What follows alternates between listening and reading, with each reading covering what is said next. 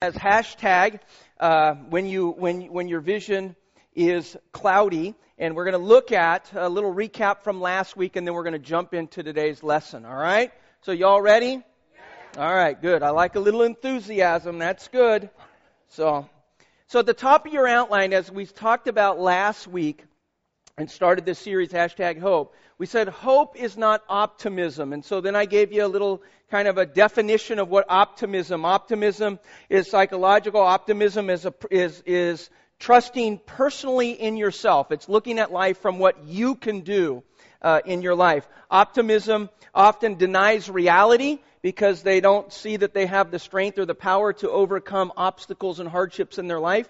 And so they look at the, the problems, they look at the storms, they look at the difficulties just from their own perspective. And so as a result of that, it causes a person to kind of want to deny reality and act like things aren't bad and things are, are wonderful. And if we just have good thoughts, good things will come our way kind of stuff. And the reality is sometimes it isn't good. Sometimes it's just flat out bad.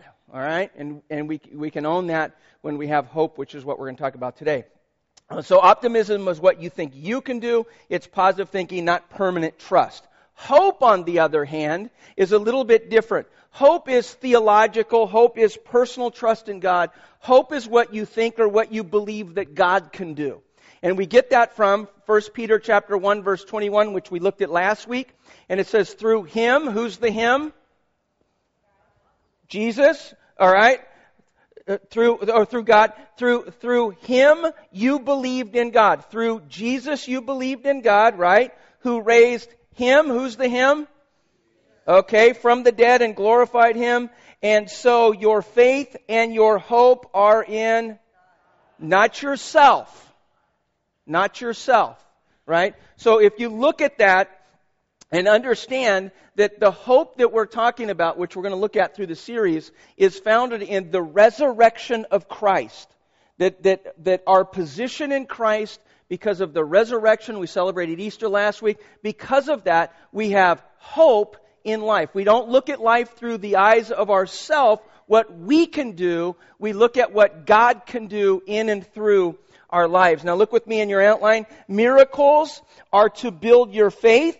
So when Jesus performed miracles, which we'll, we'll be looking at, uh, when he performed miracles, it was to validate that he was the Son of God, but it was also to build the faith of those who watched and who would hear stories of him, which increases the hope that you have in your life. So as your faith grows, your hope increases. If you have little faith, you have little hope because you look at life through your own set of lenses in your life. So are we following okay? All right. So people who make these kinds of statements, it says a lot about their, their situation and their condition and how they see life. When, when people make statements like, I just don't see how, okay, dot, dot, dot. I don't see how my marriage is going to be fixed, my kids are going to turn out, we're going to make it financially. I don't see how my career is going to in, uh, head in the right path. I just don't, I just don't see how, I'm not really sure how. Those are all statements of hopelessness in a person's life. Okay? So if you make those statements, it, it is an indication that you are looking at life through what you're able to do. And that's the context of your life. And when you look at your own ability, your own power, your own strength, your own whatever it is that you have, you look at your situation, if you look through those set of lenses, you're right. You don't know how. Because you don't have the ability, because you're really thinking optimistic thinking. It's what you can do in your life, all right? So, in Matthew chapter 6, verse 22, here's what Jesus says. Jesus says, the eyes, uh, uh, the, the eye is a lamp of the body. If your eyes are good, your whole body is full of light. If your eyes are bad, your whole body will be full of darkness. Okay? Now, when Jesus makes the statement here, he's not talking about physical sight. Okay? He's not talking about seeing from your physical, you know, your, the set of eyes that you have in your head, but he's, he's speaking about perspective. If your perspective is you, your whole life is going to be filled with darkness. right? Because that's how you look at obstacles. That's how you look at storms. That's how you look at life. Through your own ability.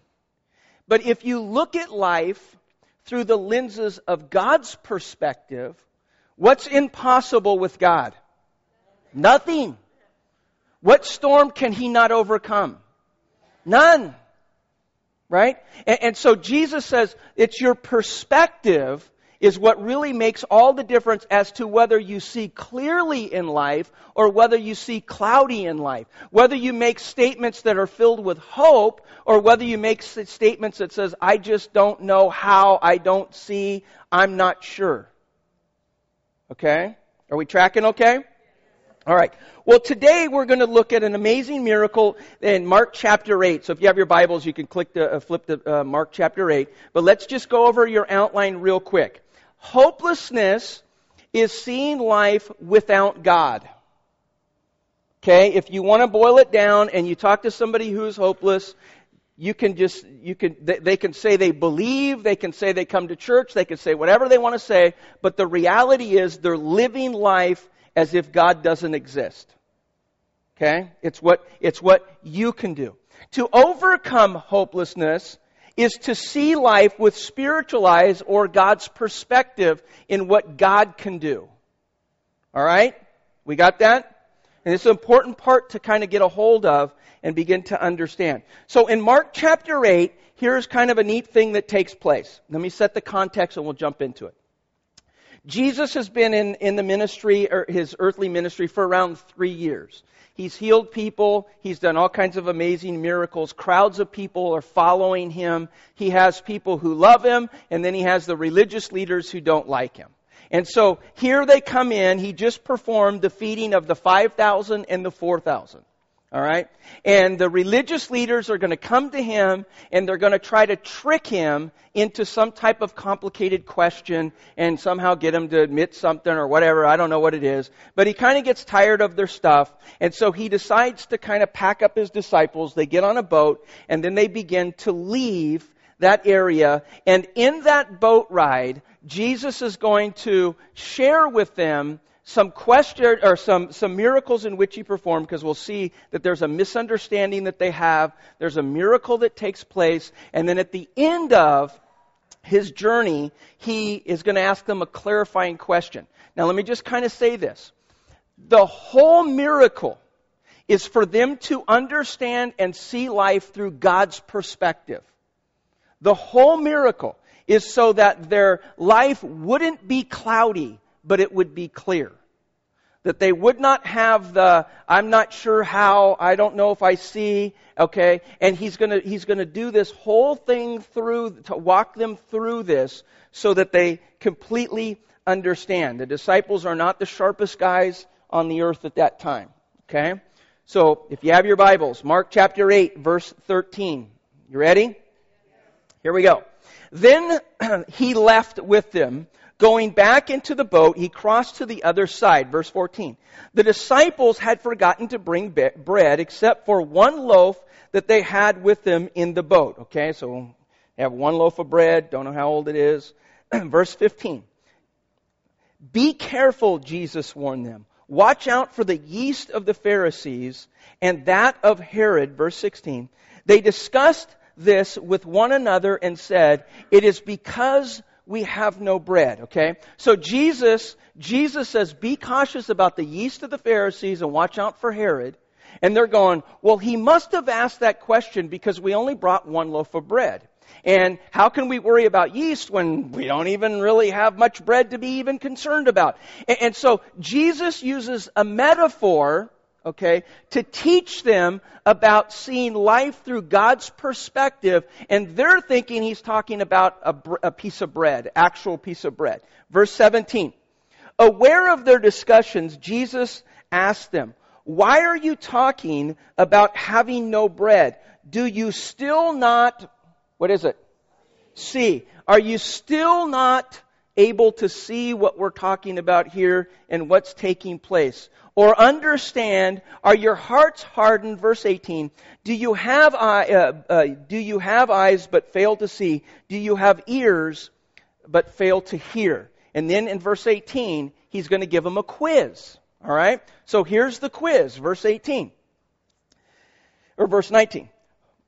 When I broke the five loaves uh, for the 5,000, how many baskets uh, of pieces did you pick up? And they had the answer.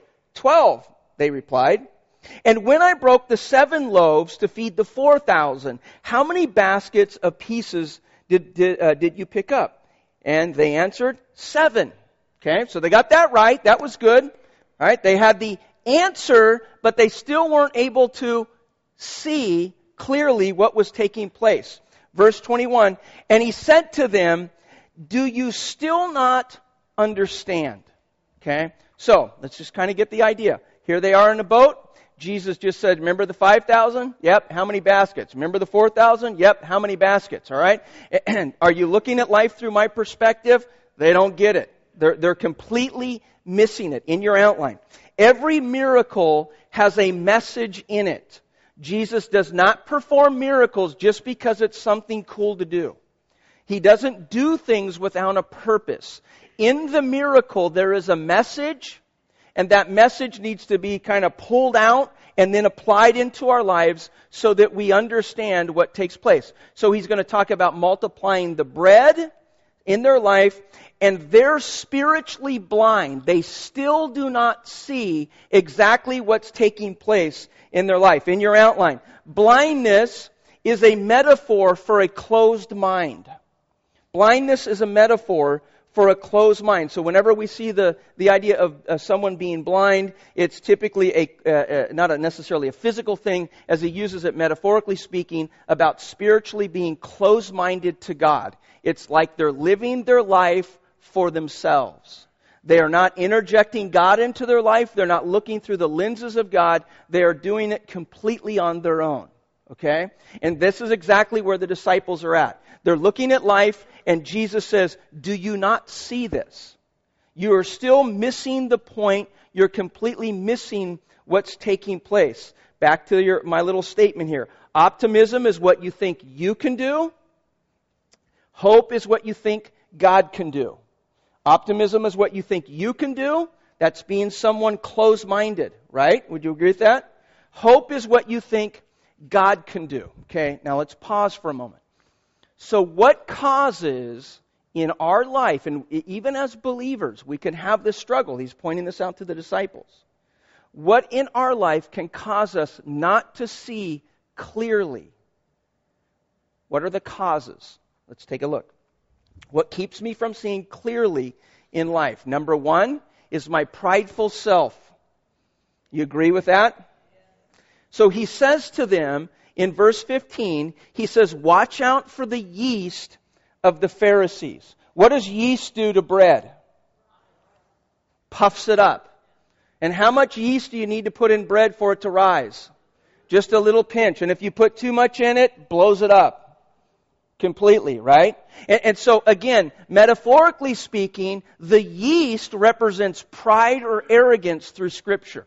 And so as he talks about it, he's not talking about the bread, the, a, the piece of bread that they have in the boat. He's talking about someone who's being filled with pride, which is what the Pharisees were.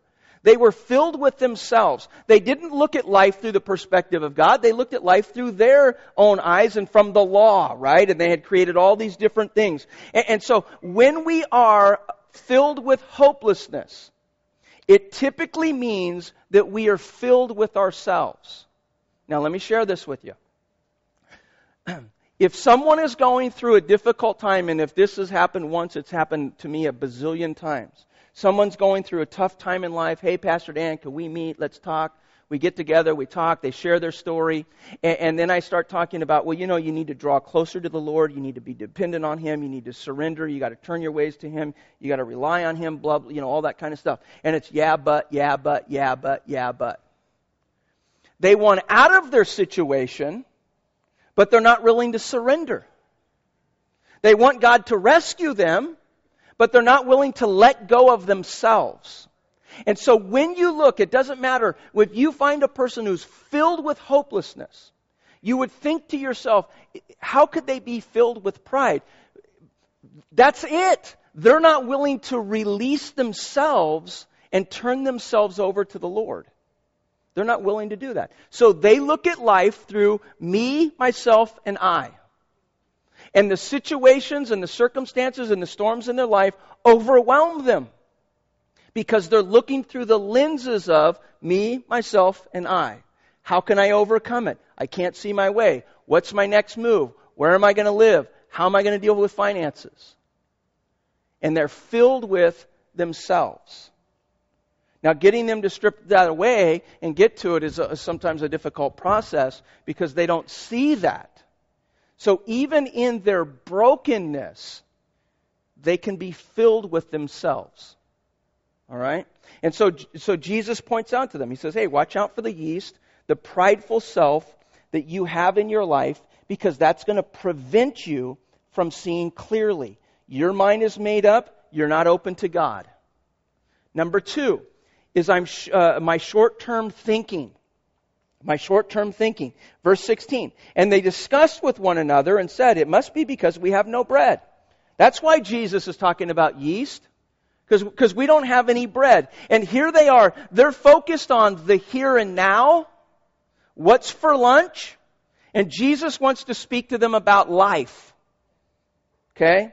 And so whenever we live our life and we're stuck on the convenience or the comfort of today, we are going to have a cloudy vision because the Lord is more interested in changing your character than he is giving you comfort. Okay? And so the disciples are talking about what's for lunch. The, t- the, disciples are talking about happiness. They're talking about success. And he's talking about holiness, surrendering. And he's talking about life issues. They want to talk about bread. He wants to talk about behavior. They want to talk about, uh, they want to talk about meat, you know, what's for lunch type of thing. He wants to talk about maturity. And so when you meet again a person who's hopelessness, uh, who's filled with hopelessness in their life, it, they're surrounded with themselves and they have a very short-term thinking. They're thinking about just today, just this situation, just right now.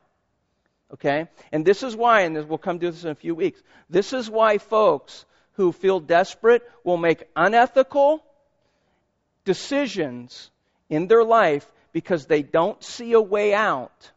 And so they're willing to compromise their morals and their ethics to try to find a way out of their situation. Okay? Because they have very short term thinking. They're thinking about the here and now.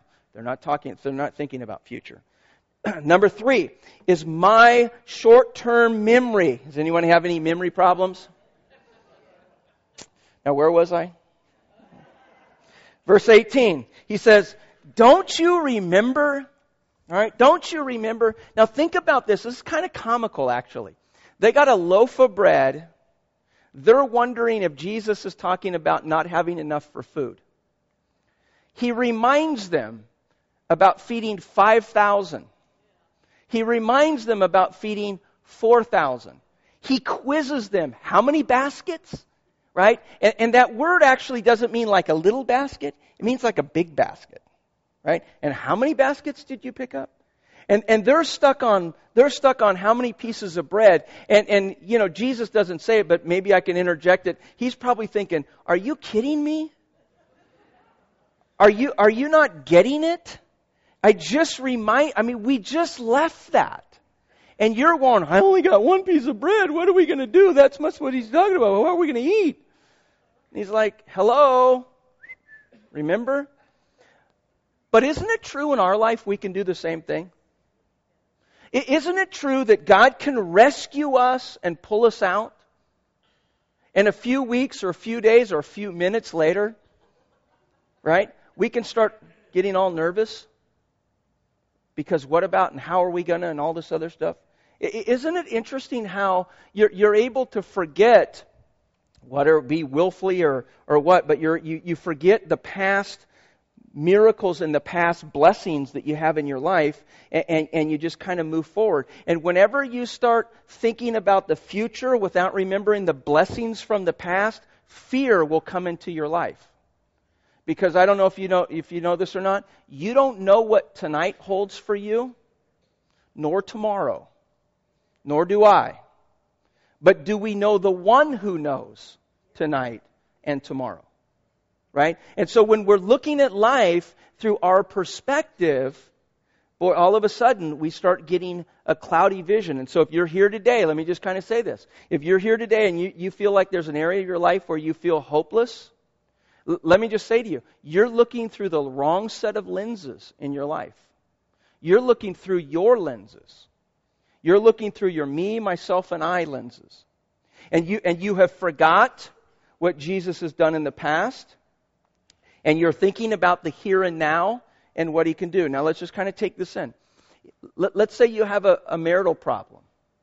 And you look at your relational problem through your set of eyes, through your lenses. Can you fix it? No. Because if you could, you already would have. If you're struggling, struggling with an addiction, can you overcome it? No. Because if you could, you already would have. Can you fix a wayward kid that's making bad choices in life? No. Because if you just thought screaming was good enough and that would straighten him out, he already or she already would have been making good choices. Right? So, so you can't fix it. You keep trying, but you can't. Right? And so when you're looking through your set of lenses, hopelessness, man, just, just overcomes us in our life. Right? And, and, that's why, as we, we talked about a little bit last week, when you're filled with hopelessness, you run from responsibilities because you don't see a fix to it. I quit. I'm out of here. I'm done. You lose perspective of your life because you feel like you're sinking. So abandon ship. And you just kind of give up too quickly. When hardships come, it's everyone else's fault. It's not my fault. It's your fault, their fault. That next, my dad, my grandfather, my uncle, my teacher, my whatever's fault, right? And, and then when you're filled with hopelessness, and here's the interesting thing. When you're filled with hopelessness, you make desperate decisions or unhealthy decisions that compound your problem and make it worse. Is that true? You ever talk with somebody? It's like, how did you think that was a good idea? Well, I didn't know what else to do. So I thought if I just did blah, blah, blah. And it's like, oh man, how are we going to fix that? Well, that isn't all. Let me tell you what I just did on the way over here. And it's like, oh, yeah, yeah. Great. How about if we just call a timeout and go to your room for a little while and we'll figure this mess out? But this is a train wreck right? And that's true. When you're filled with hopelessness, that's exactly what happens. You make one bad choice after another bad choice after another because you're looking at life through your own eyes. Okay? This is Jesus' whole point to his disciples. Ephesians chapter 1. So where do we get the hope from? Here's a great verse that we can all memorize. I pray that the eyes of your heart, you didn't know you had eyes in your heart, did you? I pray that the eyes of your heart may be enlightened. Now, he's not talking about vision, he's talking about spiritual perspective. Right? That's what he's talking about. He's talking about spiritual per, uh, perse- uh, perspective in your life. He says, in order that you may know the, uh, in order that you may know the, good, alright, we're tracking, that's good. The hope to which he has called you. And so, as Paul writes to the church, he says, Listen, I pray that your eyes would be open, that your perspective would be increased as you look through the eyes of God, the hope that you have in which He has called you in your life. So, Jesus, Jesus comes to His disciples he says 5,000, you remember that? Yep, basket's full. Yep. 4,000, yep, you remember that? Basket's full. You know, I, I'm, I'm the one. Be careful for pride. Don't give me the short-term thinking. Don't give me the short-term memory issues that you're all wrestling with. Jesus, uh, I, I want you to see life through the eyes of God. And the disciples don't get it. So here's the cool thing. So Jesus goes, okay, I think you fellas need to see a miracle. So we're going to take you to a blind guy, and we're going to heal a blind guy in a unique way. And my Jesus' message and lesson to us, as it was to his disciples, that they would see life from his perspective. This isn't about a miracle for miracle's sake. Great, he, he heals the guy. Um, that's awesome. But there is a lesson and a message in the miracle for him to do. So he's going to teach them how hopelessness fades and how to see life through the eyes of the Spirit or from God's perspective. So let's take a look. In your outline, I guess, did we read Mark uh, chapter 8, verse 22? Here, we'll read it. They came to Bethsaida, and some of the people brought a blind man and begged Jesus to touch him. Verse 23. He took the blind man by the hand and he led him outside. Okay? So here's how hopelessness fades in our life. Number one, when someone cares about you. Now, this has kind of a dual meaning for us today. One, you need to make sure as a Christ follower that you care about people who feel hopeless in their life. Maybe there's a person that you need to invite to the series that needs to come and learn what true hope is. Not optimism, but what true hope is. Right? And if you're going through a tough time in your life, you need to make sure that you have someone who's a Christ follower who can come alongside of you and kind of help you through the mess in which you're going. But we begin to see hopelessness fade when someone cares. The people brought the blind man to Jesus. Number two, when you get close to Jesus, he took the, uh, he took the blind man by the hand. so Jesus, the, the blind man's led to Jesus. Jesus takes him by the hands and, and he begins to lead him. Now let me, let me just say, hopelessness does not fade with rituals, with religions, and with rules. It fades with a relationship with Jesus Christ. Okay? The Pharisees wanted all the rules and regulations. And Jesus takes the blind man by the hand. And in order to have the hopelessness peel away from your life, you need to be drawn near to Christ in your life. And that's why I told you the person that's filled with themselves, it's yeah, but, yeah, but, yeah, but, yeah, but. And as Pastor Dan, I just keep saying, hey, you need to depend on, you need to trust, you need to rely on, you need to go closer to, yeah, but, yeah, but, yeah, but. You know what? You're never going to have hope until you finally get rid of the me, myself, and I and allow Jesus to come close to you. Okay? Number three, the third thing is when you trust Him to lead you, when you trust Jesus to lead you. Jesus takes the blind man by the hand and he leads him. Now, when you put yourself in the blind man's uh, shoes there for a moment, he has no idea where he's going. He doesn't have any idea how long he's going to be away. And in reality, he probably knew little of Jesus other than he was a miracle worker. And again, that is an illustration of what it is to walk by faith. That the blind man grabs, allows Jesus to grab his hand and he allows him, Jesus, to lead his life. As long as you're living through your lenses, you will always have hopeless times in your life. If you are not willing to surrender and submit and allow Jesus to grab your hand and walk you along on that faith journey, you will always have moments and times and seasons in your life where you are filled with hopeless situations in your life. Okay? And so you've got to allow Him to grab a hold of you and begin to walk. And so it begins to fade when you have someone who cares, when you get close to Jesus, and when you allow Him to, to lead you in your life. Verse 23. And then He does some kind of amazing things. It's a little bit, a little bit gross, but you guys already ate breakfast, right? Not really. Good. Thanks for telling me that. Then I'll, I'll just kind of make it even worse. Here we go. Verse 23. when he had spit on the man's eye. And that, that sounds encouraging, right?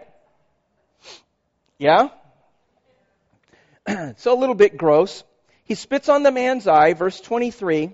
And remember that this is an object lesson. There's a purpose and a meaning behind it. He doesn't do miracles just for miracle's sake. Okay? So he's doing something for a reason. All right, and it's unique. It's the only time in all of recorded history that he does this kind of miracle with a blind person. He heals many blind guys, but this is the only time he does it this way. So he spits on the man's eyes. He puts his hand on him. Verse 23. He put his hands on him and he asked him, Do you see anything? Verse 24. He looked up and he said, The blind man looked up and he said, I see people. They look like trees walking around. So he went from completely blind to partially blind. He can see shapes, he can see figures, he can see movement. But he does not see completely clearly. Okay? And this is, again, this is a unique thing that Jesus does with this particular person. Verse 25. Once more, Jesus put his hands on the man's eyes. Then, uh, uh, then his eyes were opened, his sight was restored, he saw everything clearly. Verse 26. Jesus um, sent him home saying, Do not go into the village. Okay? So, again, a unique miracle, and it's done in a unique way to teach us. Remember, the goal, what Jesus is trying to teach is how we see through the eyes of God in our life. Are we following that? So here we go. In your outline. When you get close and trust Jesus to lead you, number one, your spiritual vision grows in stages. Okay? Your spiritual vision grows in stages. The whole miracle wasn't about healing a blind man to be able to see. The whole miracle was to teach the disciples how to see through the eyes of God and God's perspective. That's the whole thing. Remember, he says, And do you not see? Are you not getting it? Remember the 5,000, the 4,000? Huh? The yeast of the Pharisees, yourself, short term memory, short term thinking. You're not able to see. And so he leads them to this, this blind guy. He heals him in stages. Now, when we think about seeing spiritually or spiritual growth in your life, we would all admit that we do grow in stages, don't we? When you cross the line and you invite Jesus to, into your life to be your Lord and Savior, are you completely mature in your faith? No. Do you see everything completely clearly through His eyes? No. Right? Because it, it, I wish there was a pill. There was, I could just give it to you on Lord's Supper Day, and you would take the pill, and y'all would be mature. That'd be awesome if we could do that. But it isn't. Because we grow in stages, and we grow in seasons. And that's why we have journey classes. Because in journey, the journey classes, they are designed to help you grow in seasons or in stages of your walk. All right? And that's why it's important that we kind of understand what that is. And so he sees them, he heals them in, a, in stages. First, he touches them, partially sees. Then he touches again, he's completely able to see. Number two in your outline. When you see life from God's perspective, there are three ways that we find that we begin to see. The first one is your focus gets sharper. Okay? So as He leads me in my life, and I begin to grow in my spiritual walk, I begin to see, and it begins a little bit sharper, a little bit sharper. And it says in the verse, it says, when his eyes were open. In the Greek, it means to fix his sight, or it means to look intently, or to look with purpose.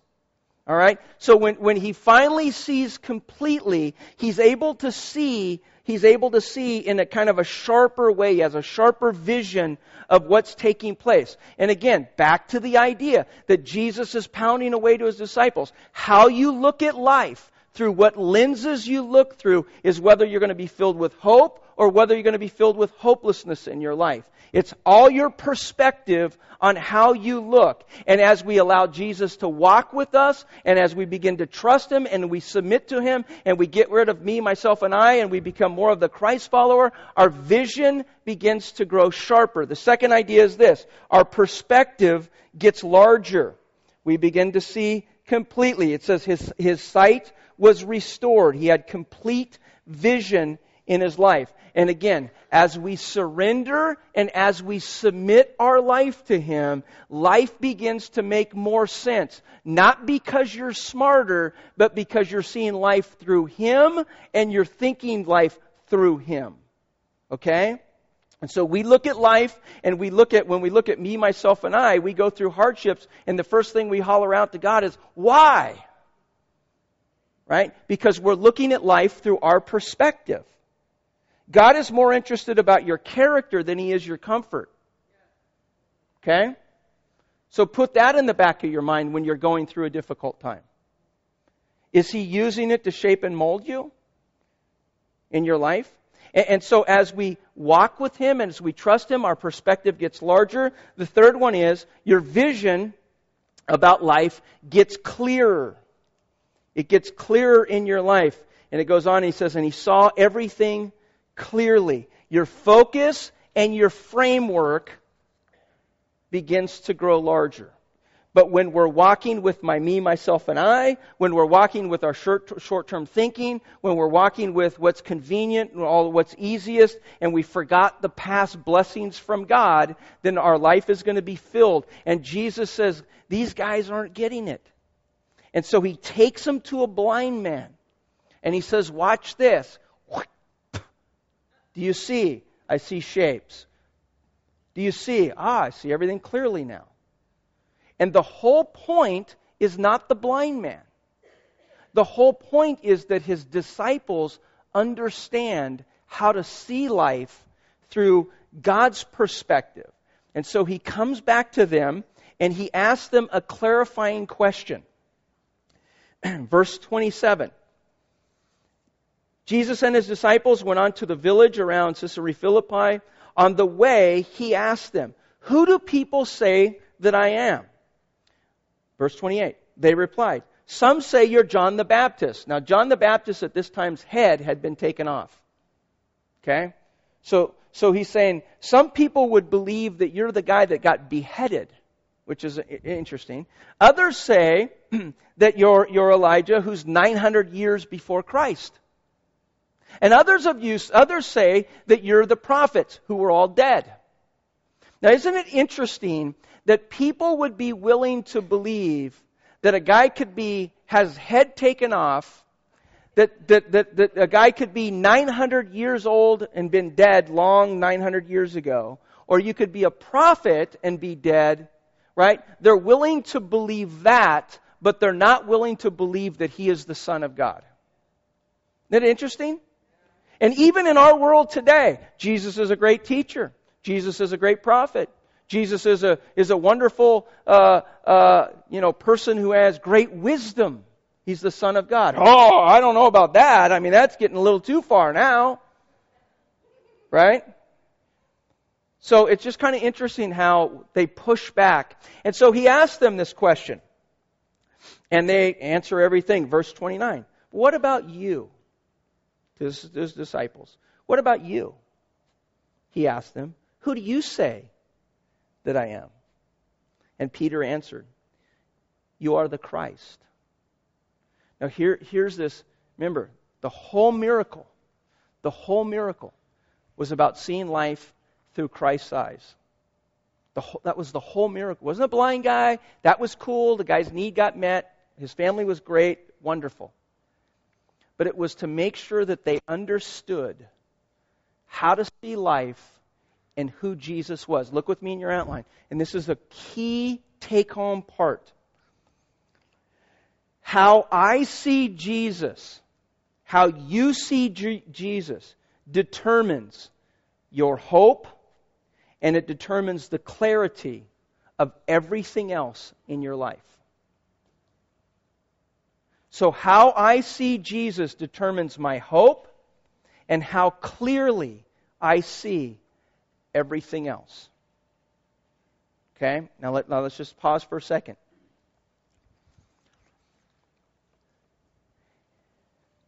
If Jesus is somewhat important to you, your life is going to be filled with hopeless times. If he isn't the Christ of your life, the Messiah of, the, of your life, the Lord of your life, if he doesn't have the lordship of your life,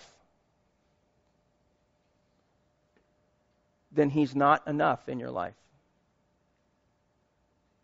You will have the struggle with me, myself, and I. And when hardships come and storms come and difficult seasons come in your life, you're going to see life from, from your perspective, you're not going to see him for who he is. And these guys were on a boat, and they'd spent three years with Jesus. And they're thinking about bread. He's thinking about behavior. They're thinking about lunch. He's speaking he's thinking about life. They see life from their perspective, one loaf of bread. He's saying you guys are completely missing it. You're completely missing it. That when you see life through the eyes of Christ, your whole perspective changes. Because when you look at somebody who's having physical problems, what's possible with God? Everything. He could do anything he wants to do. When you look at a marriage that's broke, a kids that's making bad choices, a career that's stalled, when you're not sure of what the next choice is, if you're looking at life with me, myself, and I, hopelessness is going to fill your life. It's going to consume you. And you will never see clearly because the reality is you don't know what you're going to eat for lunch, let alone what the next 15 years of your life holds. But God knows. He knows your future. He knows your 15 years from now. He knows you're 15 minutes from now. And so they come to him and, and, and they, he asks them, Who do you say I am? I am the Christ. You are the Christ, Lord. Next step for many of you in your outline you need to increase your time in prayer and your Bible reading. Some of you, that's the next step. Because you are stuck at me, myself, and I until you surrender and submit, until you allow Him to grab your hand and lead you on that faith journey you will be stuck at me, myself, and I. Let's pray. Father, as we pause for a moment and just allow our hearts to be spoken into by your Spirit, Lord, I pray that if there's a person here who does not know you, they've relied on rules and regulations and rituals, but they've never entered into that relationship with you. I pray, God, that your Spirit would speak into their heart. And if you're here today and you've never invited Jesus into your life to be your Lord and Savior, I want to give you that opportunity to do so. We do a little ABC thing, and I'll lead you in a prayer that you'll silently say. But A is admit that we're sinners. We're all sinners. B is believe that Jesus is the Christ. He's the Son of God, that He died on a cross and that He rose again. And C is to confess Him as your Lord and Savior. And if your desire is to move into that personal relationship with Christ, silently just repeat these words after me, not out loud, silently. Just say, Lord Jesus, today I admit that I'm a sinner, that I made mistakes. I live my own life, I've done my own thing. And today I believe that you are the Christ, the Son of God, that you died on the cross and that you rose again. And today I confess you to be my Lord and Savior. Lord, thank you for saving me. Lord, thank you for pursuing me. Lord, thank you for loving me. With your heads bowed and your eyes closed. Father, thank you for this time. Lord, my prayer is that each of us today would look at life not from our own perspective, but from your perspective. May we, may we be reminded of this simple, amazing miracle, yet profound in our life. That you desire for us to live our life and to see our life through your perspective and through your lenses. Father, help us to do that. As we come into difficult times and seasons in our life that are obstacles and so forth in our life that cause us problem, may we not look at them of what we can do, but what you can do in and through our life. And Father, we give you all the praise. It's in Jesus' name I pray. And all God's people said,